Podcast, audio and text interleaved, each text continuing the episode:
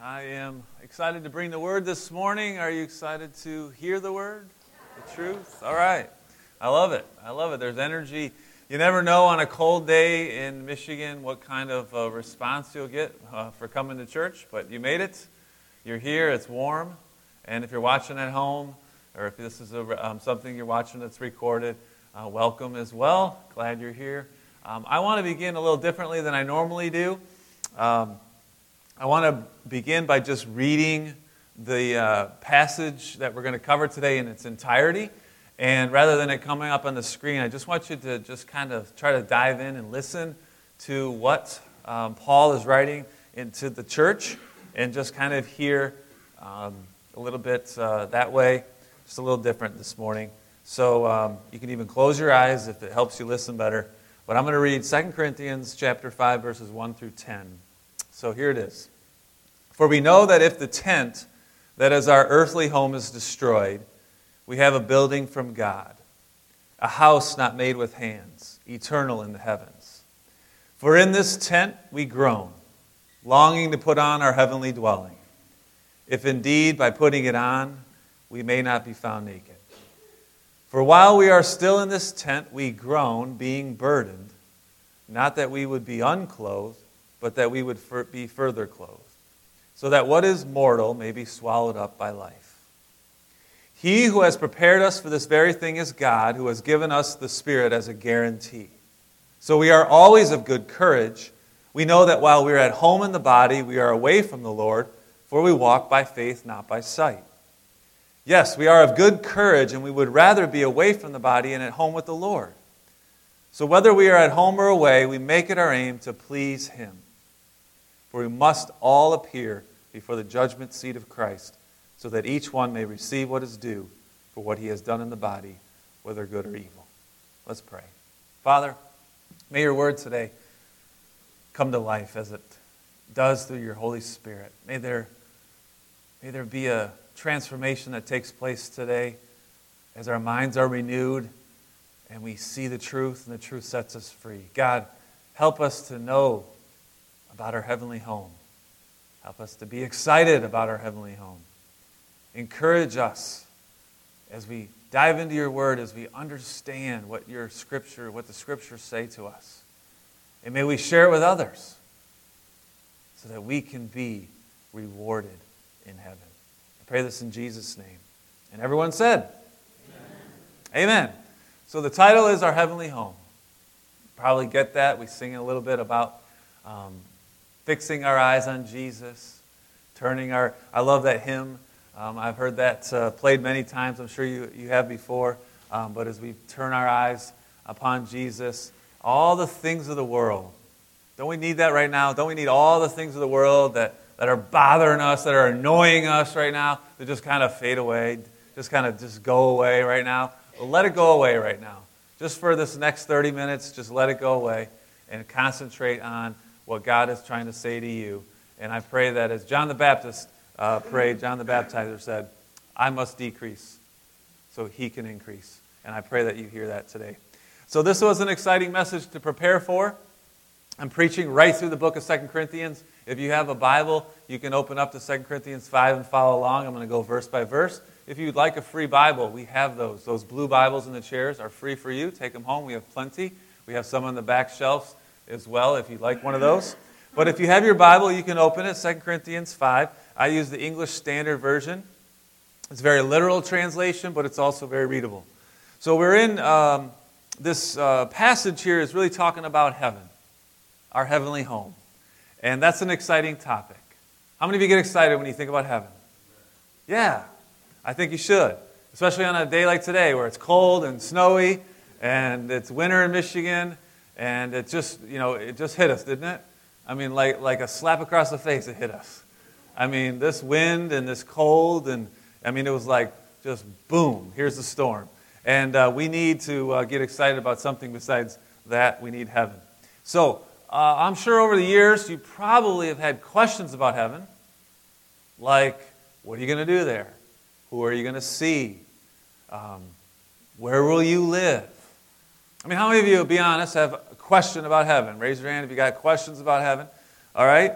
Um, I would like to answer those questions for you. If you want to fill out your connection card, you got a question, those connection cards, um, especially if you're uh, a guest uh, or newer um, and you haven't filled one of those out, please do that and throw it in the offering plate um, on, the, on those high top blue tables. And um, I'll answer those questions for you to my best ability. But I will tell you that a lot of the questions that, that um, people have about heaven are answered in a very biblical way in a book that I always recommend called Heaven by Randy Alcorn. Randy Alcorn wrote a great book called Heaven, answers a lot of questions that you might have about heaven. So if you um, would like to order that book, keep it on your bookshelf. That would be a, probably a good idea. But if you just want a quick answer, email me, fill it out on your connection card, and I'll get back to you. So 2 Corinthians chapter 5 answers some questions about heaven.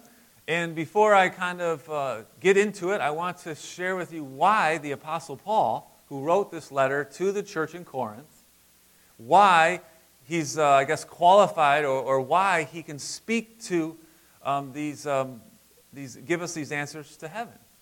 So many of you um, might know that the Apostle Paul used to be called Saul, that was his name. He was a zealous Jew in the religion of Judaism. He was a strict Pharisee. He dealt with uh, the law as if um, uh, perfectly, he obeyed it. And as a result, he did not believe Jesus was the Messiah. In fact, he persecuted Christians, anyone who said Jesus was the Messiah, he found a way to get them put in jail or killed. And he was there when Stephen, the first martyr, was um, um, stoned to death um, by um, the first martyr. So, Paul, or this, the, uh, Saul, was, was a bad dude. But then he was on the road to Damascus to persecute more Christians. And God opened his eyes on the road to Damascus to the truth. And when that happened, Paul then became this zealous Christian. Which, I mean, think about that today. What if there was an extreme, you know, uh, religious person today that persecutes Christians? You know, there, there's lots of that happening in our world. And what if that person became a Christian and became all out, sold out for Christ? I mean, how would we respond to that? I mean, that would be, that would be amazing.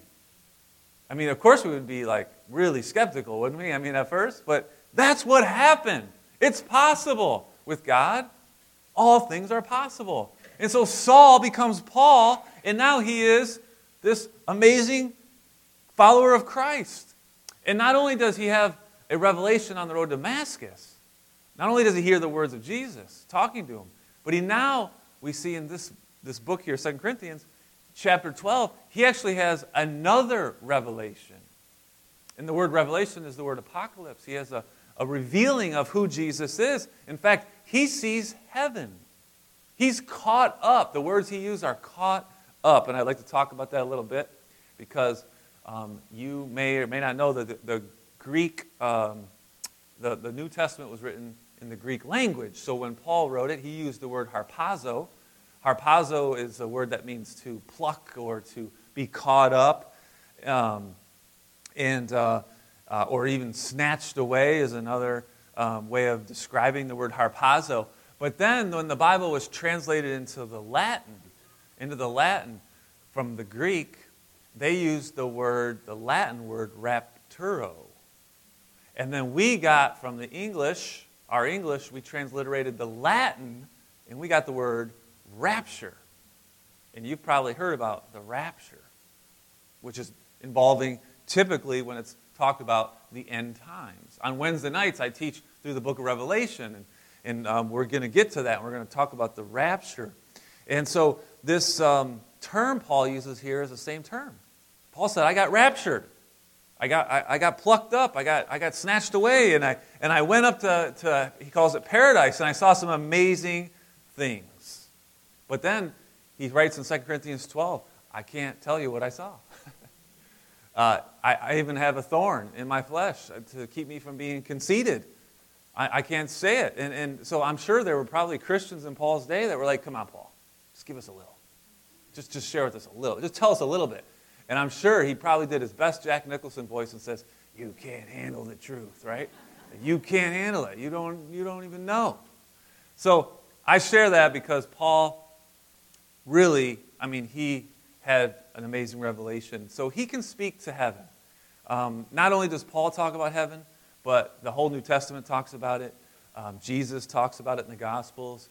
And um, Revelation is a great place to um, learn about heaven. So we know a lot about heaven from the whole Bible, but uh, 2 Corinthians 5 does tell us some interesting things, specifically about our heavenly home.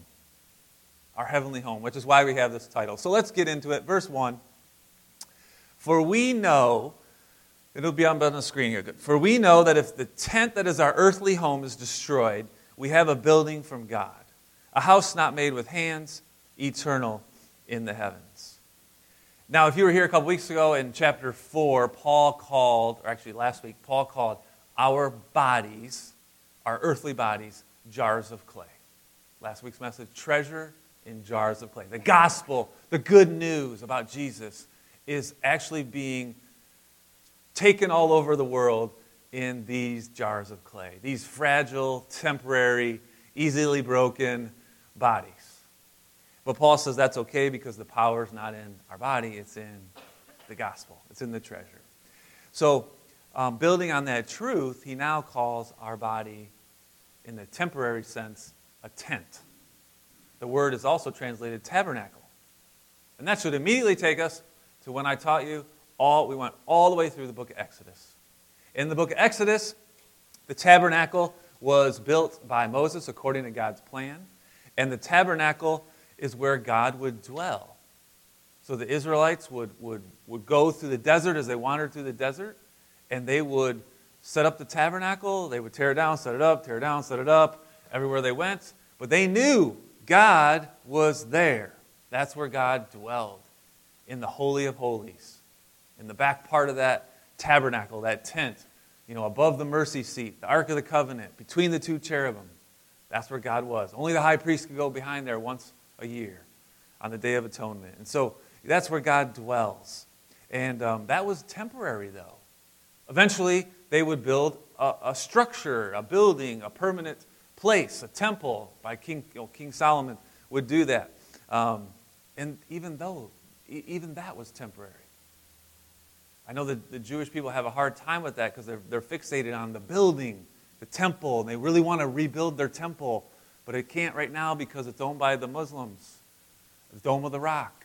But um, they really want to rebuild it. But Stephen, the martyr, that first martyr, he says these words in Acts chapter 7 God the Most High does not dwell in houses made by hands. Paul says those same words in Acts. And that's why here he calls it our earthly home that's going to be destroyed. And it's okay because it's temporary. It's temporary. We have another home that's waiting for us. And that home is not made with hands. We don't make it, it's made by God. And it's temporary. It's, it's, um, our, our heavenly home is not temporary, it's eternal. Not only does Paul use this figure of, figurative language, that the body is the temple, but Jesus also did. If you recall the times where Jesus talked about the temple, in fact, Jesus went into the temple a couple times and got a little angry. And you say, well, wait a minute. You, Jesus never sinned. You, you can't get angry. Um, that's, that's a sin. No, it's not. It's what you do in your anger that's a sin. And he did something that was righteous. Um, he got mad at them because they had turned God's house into a place to make money instead of a place of prayer, a place to seek God.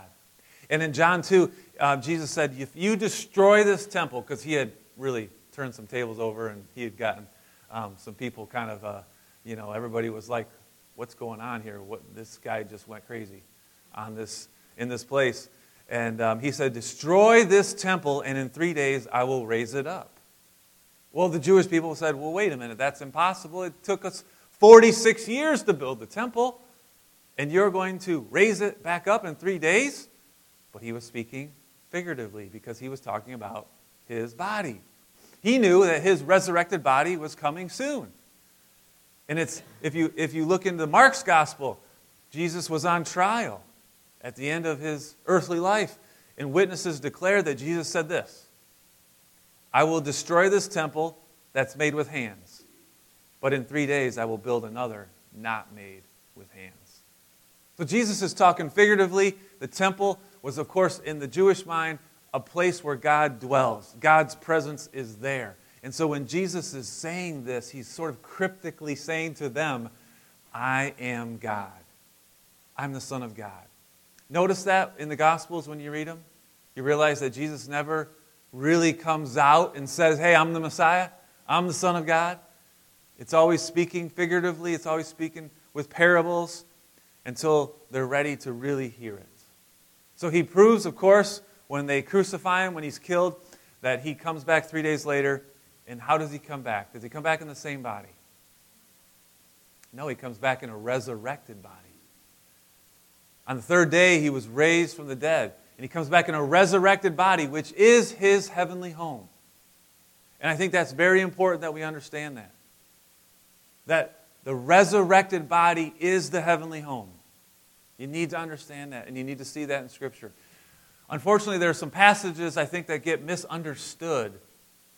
And so we have this different view of what our heavenly home will be like.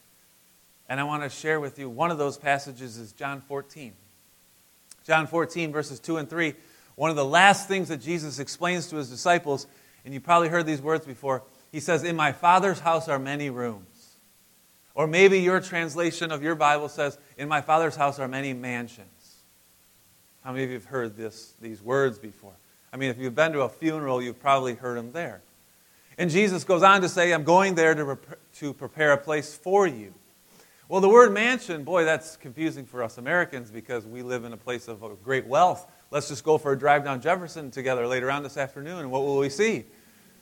Mansions everywhere. Thousands and thousands of square foot, plenty of rooms. And so when we, when we hear, right, in our mind, we hear, oh, in, in God's house are many mansions, and, and I got a mansion that's waiting for me. I got a 10,000 square foot luxurious home in heaven that's waiting for me.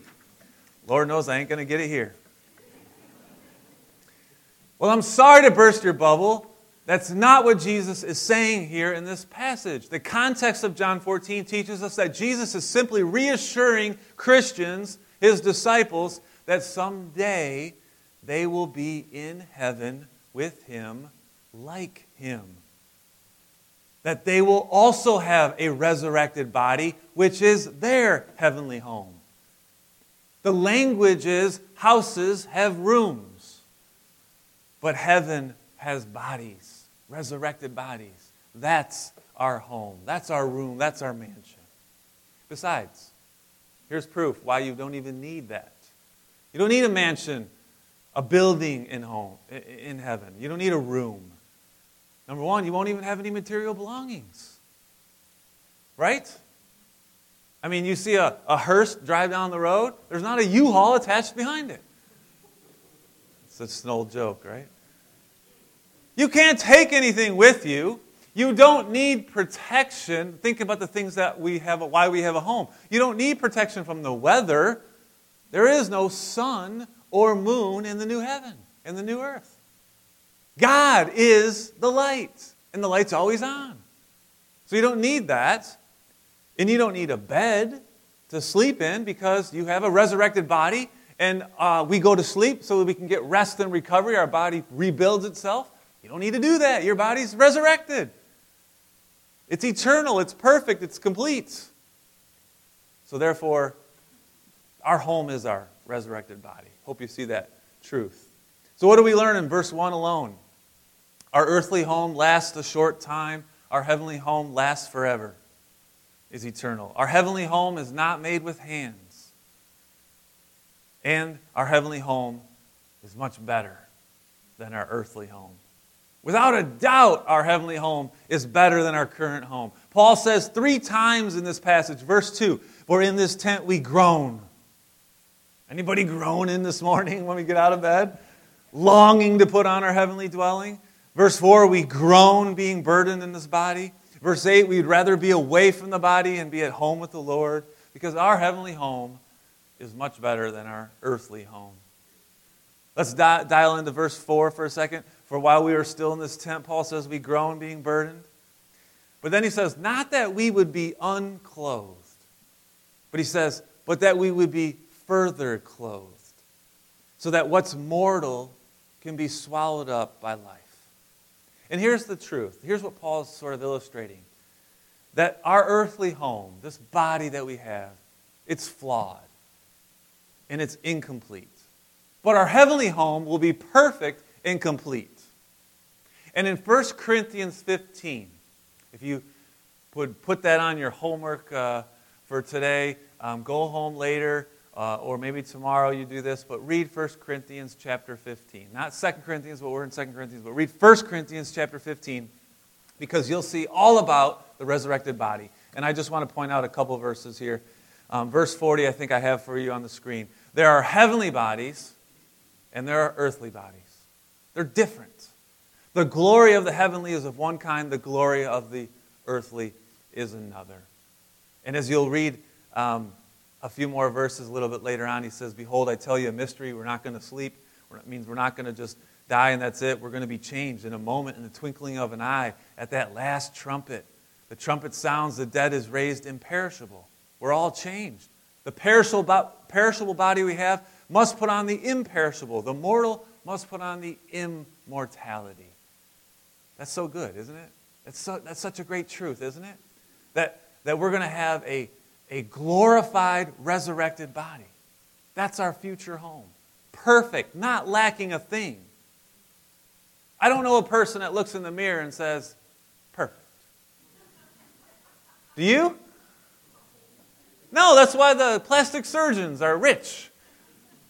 Because people look in the mirror and they're like, oh, no, I want to change that. I want to change this, change that. They want bodybuilders look. I mean, they're they're they're they're fit. I mean, they're like muscles everywhere, bulging. They look in the. I can't even pose like them. I don't even know how they do that. But they're like, it's not good enough. I can do better. We're never satisfied with this body, are we? And we can't. Because it's not ever going to happen in this body. It's never going to be perfect. But with God, all things are possible, and our heavenly body, not made with hands, will be perfect. Isn't that good news? Shouldn't you be encouraged by that? That someday your resurrected body will be perfect. That's so exciting, I think. Now, how can we be assured? And in some cases, how can we be reassured that we're going to get this resurrected body, that we're going to get there someday? How do we know for sure that we're going to have it? Well, Paul says in verse 5 Here's your assurance. You want assurance? Paul gives it to you. He who has prepared us for this very thing is God, who has given us the Spirit as a, say it, church? Guarantee. I love guarantees. Right? I mean, we love it, don't we? Money back guarantee. You know, we like those. God has so graciously determined to live in us right now, chose to dwell in our earthly bodies until we receive our more perfect, our better heavenly bodies. The Holy Spirit is a down payment for a future purchase. Um, in fact, if you read 1 Corinthians chapter 3, um, verse 16, Paul says, Do you not know that you're God's temple? Oh, there it is. There's that language again. You are God's temple. God's Spirit dwells in you. Don't you know that, Paul says? And then one of my favorites is in uh, a few chapters later, he's talking about the problem with sexual immorality. And he says in verse 19, Don't you know your body's a temple of the Holy Spirit with you, whom you have from God? You're not your own. In fact, you were bought with a price. So glorify God with your body. Our earthly bodies are actual temples of the living God. Individually, if you are a Christian and the Holy Spirit lives in you, God is dwelling in you, but collectively, we make up one big temple, which we call the church. The body of Christ is what it's called. In fact, Peter, I like what Peter says. Um, Peter writes about it as well. He was one of the disciples of Jesus. He says, As you come to him, you're a living stone, rejected by men, but in the sight of God, you're chosen and precious. You yourselves, church, are like living stones. You're being built up into a spiritual house he says, You're a holy priesthood. You offer spe- uh, sacrifices, spiritual sacrifices. Paul calls us, we're, we're living sacrifices, acceptable to God through Christ Jesus. So we proclaim the excellencies of Him who called you out of darkness into the light. And so Paul or Peter tells us, kind of gives us a different kind of illustration, but it's still the same concept here that we're building ourselves up. The church is building up into a house for God. And of course, Paul says this should be very encouraging to us. Be of good courage, he says. Be cheerful, rejoice. Even if your earthly body has some aches and pains, rejoice, he tells us. In fact, he says in verse 7, one of the verses we like to quote a lot, actually, we walk by what? Faith, not by sight. We walk by faith, not by sight. And so many believe it's a blind faith. I don't agree. I don't agree. I don't think it's a blind faith at all that we walk by. Our, our eyes can see what God has done in our own lives. If you're a new creation in Christ, which we'll see that verse next week, if you're a new creation in Christ, the old is gone, the new has come, you know, you see it. You see it in other people. You know people that their lives have been completely transformed by the grace of our Lord Jesus Christ. That's, that's not walking by blind faith. We're walking by faith. We're, we're saying that we're trusting God because we know what He can do. And we know what He's done in our own lives. So we walk. But I'll be honest, you know, sometimes it's hard. sometimes we have days where we're like, come on, man, I, I need, I just, I, I just want to know what's going to happen six months from now. Like, right now, it's not looking good, Lord. Anybody there? You know, it's like, man, what's going to happen? I mean, when am I going to see a little light here? And what does God tell us? Hey, listen, I got manna for you for today. That's it. What does Jesus say on the Sermon on the Mount? He says, each day has enough trouble on its own. Worry about, don't worry about tomorrow, worry about today. And probably the most comforting thing he can tell us is seek first God, and everything else falls into place. Just seek God first, just trust in him. And how many times have we done that? I, I feel like I do that daily. Like, I mean, this morning, just different circumstances happening, hectic morning, and, I, and I'm just in the shower and I'm just praying. Just, Lord, I, I just, I give it up to you. I just, it's out of my control. Lord, I trust you. I can't uh, figure this all out, but you can, and you've already got it figured out, and I just need to walk one, one step at a time and trust you. Amen. That's got to be our daily prayer. So we're encouraged to live by faith, not by sight. But eventually we're going to be home with the Lord and we'll see everything clearly. But until then, we walk by faith, not by sight. Verse 9 So whether we're at home or away, we make it our aim to please Him, to glorify God. That's our goal always in this life and the next, to, to please Him, to glorify God. And specifically, Paul's talking about our body. Now, I'm a believer that we uh, all, uh, um, as, a, as a person, we have four dimensions of who we are. We have a mind, we have a body, we have emotions, and we have a spirit. And I, and I know that um, all of those are interwoven, aren't they? They're, they all affect one another. You know, if you want a healthy body, um, you really need a healthy mind as well. You need healthy emotions. You need a healthy purpose. And so um, I believe that it pleases God when we do all of those things, when we, when we take care of all of our dimensions. And that means when we eat well, and we exercise regularly, and we manage our emotions, and we renew our mind, and we live with purpose. I think all of those things please God. And we, and we truly do treat the temple of the Holy Spirit well when we do those things and we don't abuse it.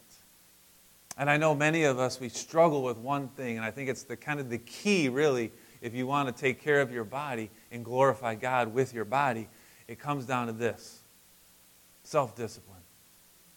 It comes down to discipline. And a lot of us say, well, I, I, we come up with a lot of excuses, don't we? You know, we want to fit into that dress, right? We want to get that car, that new car. We want to graduate. We want to do better, but it takes discipline, doesn't it? And if you've done it before, you know. Yeah, I was disciplined. I mean, when I was pastoring this church, I really wanted to complete my, my master's, and, and it's a long, lengthy process, and it took years. But I was disciplined and diligent, and finally, it happened. I firmly believe God's word when He says, No temptation can overtake you. I will always provide a way, He says. And I believe God gives us the power to, um, he, he doesn't give us a, a, a spirit of timidity, as, as Paul wrote to Timothy. He doesn't give you a spirit of shyness, of, of weakness, but He gives you a spirit of power and love and self discipline, self control. You can do this. You can be the 9% that actually completes the New Year's resolutions that you make. You can do it. Because with God, all things are possible. And if what your goal is is to, is to glorify God with your body, if your goal is this year that I'm going to lose 10 pounds, because that's going to honor God, that's going to, I'm going to take care of my body, I'm going to be better. If your goal is to lower your cholesterol, that's fantastic. If your goal is to get more sleep, if your goal is to, you know, get a better job, do whatever it is, and you're doing it to glorify God, amen, praise God, He's going to help you do that. And you should surround yourself with people that will encourage you to do it. And that's what Paul's saying here in verse 9. Whatever, whatever, whether we're home or away, our aim is to please God. Last verse, verse 10. For we must all appear before the judgment seat of Christ, so that each one may receive what is due for what he has done in the body, whether good or evil. Does that scare anybody? Whenever I say the word judgment, that sometimes scares people. You know, we're, we're going to appear before the judgment seat of Christ. Probably should add 1 Corinthians chapter 3 to your reading homework. Uh, so, two chapters in 1 Corinthians 3 and 15. They kind of um, help understand what this passage, um, these passages and these verses are talking about. Paul is talking about the, the um, judgment seat of Christ here, and he, he does go into detail in 1 Corinthians 3 about it. And I don't have time to unpack it all, but I'm going to talk a little bit about it. Um, the judgment seat, the word seat is a Greek word bema, B E M A, actually means throne. So the judgment throne, if you will. Um, I always find it interesting that uh, they make a toilet seat with the brand Bemis. Um, and since we call the toilet the throne, uh, I assume there was a correlation there. Um, sorry for the potty humor in church. Um, but uh, um, I'll stay away from that in the future.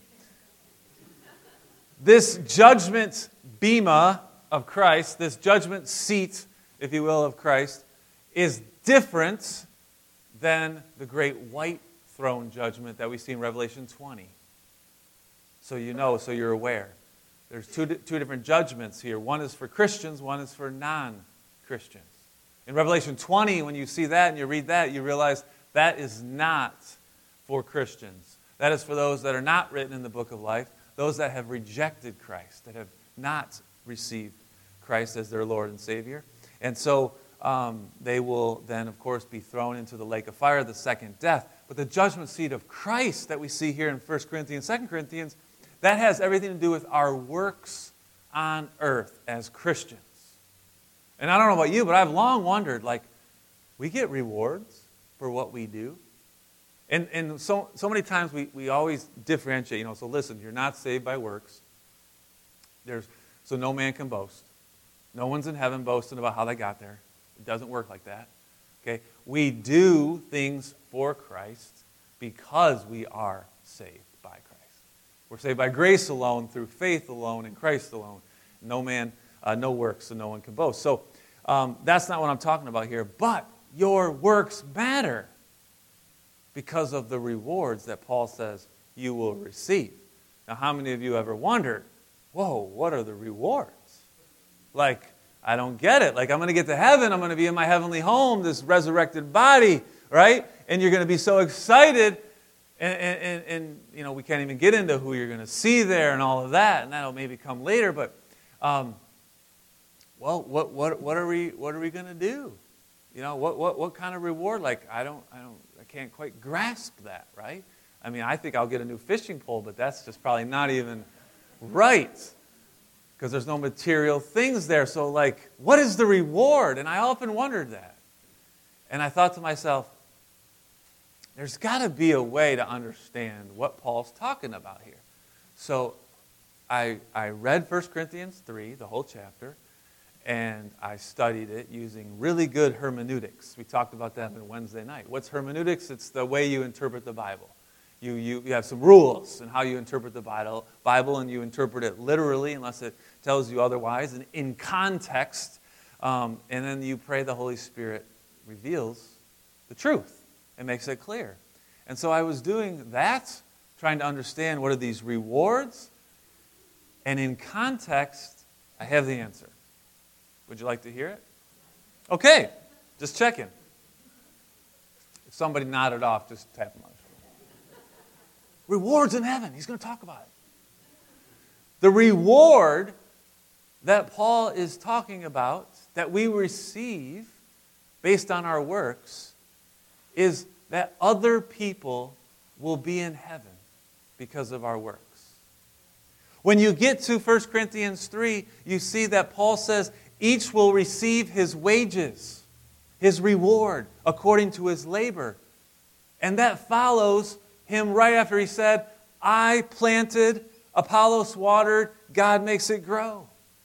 The work we do is the work of sharing the gospel, of inviting people into heaven. Hey, you want to go to heaven? You got to have a heavenly home. You got to have a resurrected body. How do you get that? Well, let me tell you. Let's talk about it. Let's talk about the life and the death and the resurrection of Christ. Let's talk about that we're all sinners and we fall short of God's glory and that we need forgiveness and it only comes through the blood of Jesus Christ. Let's talk about the gospel.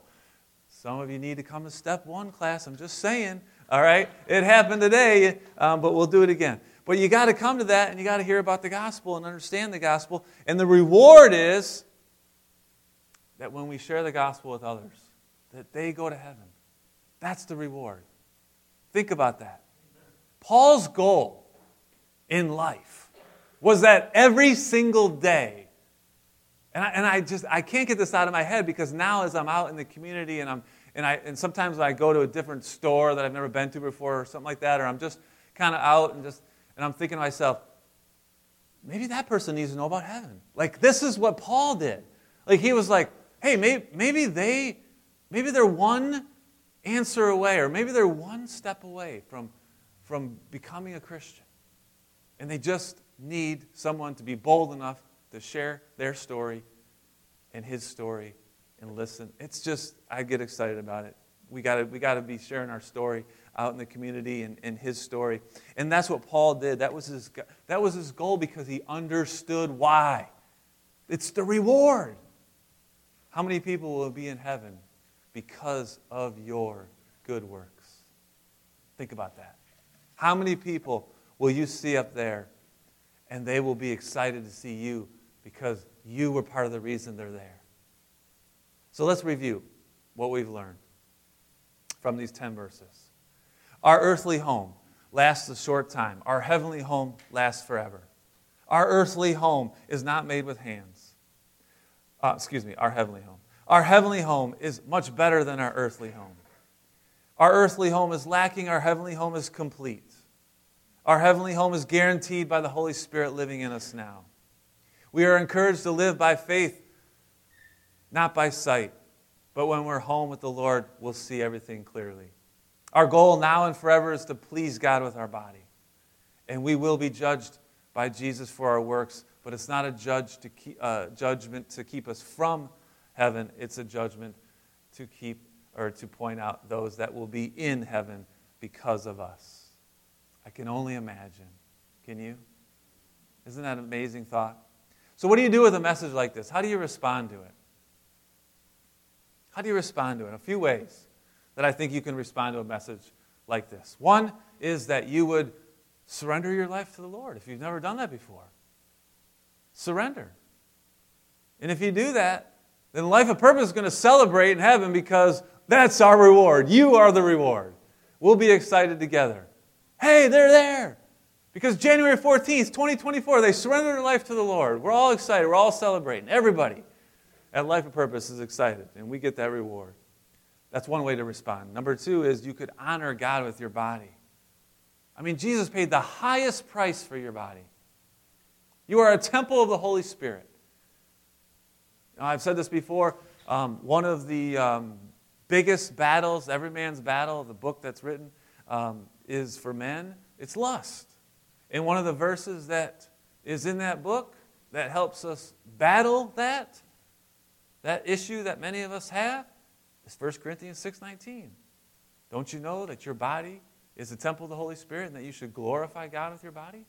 That is, that is permanently stuck in my head. That's transformed my thinking.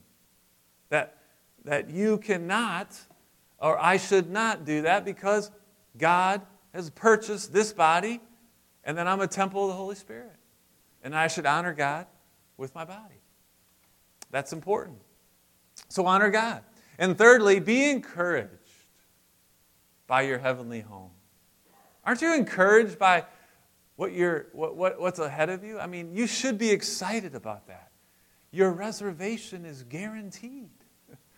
That's a wonderful thing. Your resurrected body is going to be perfect and complete. Nothing, nothing could be, could be made by hands, but only God can do it.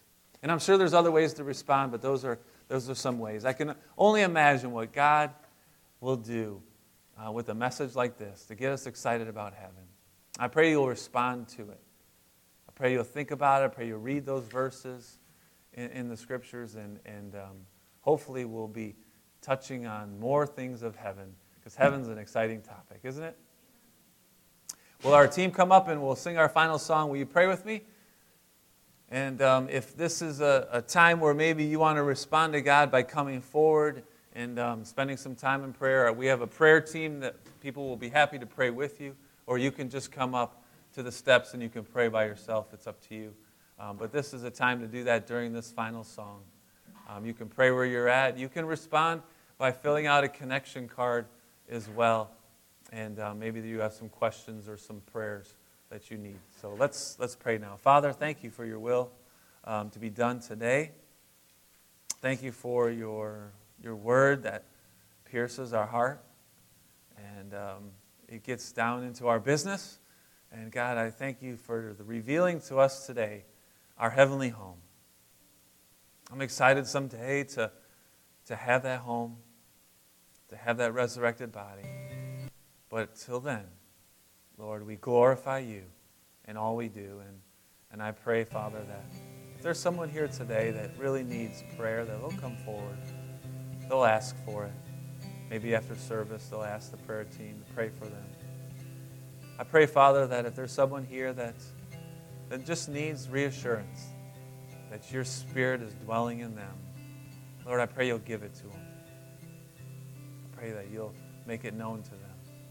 And I pray, Father, that we would grow up in the Lord, that we would continue and make it a point to do all those things that are going to help us. Help us to please you mentally and emotionally and physically, and spiritually. Thank you, Father, for this wonderful day. In Jesus' name.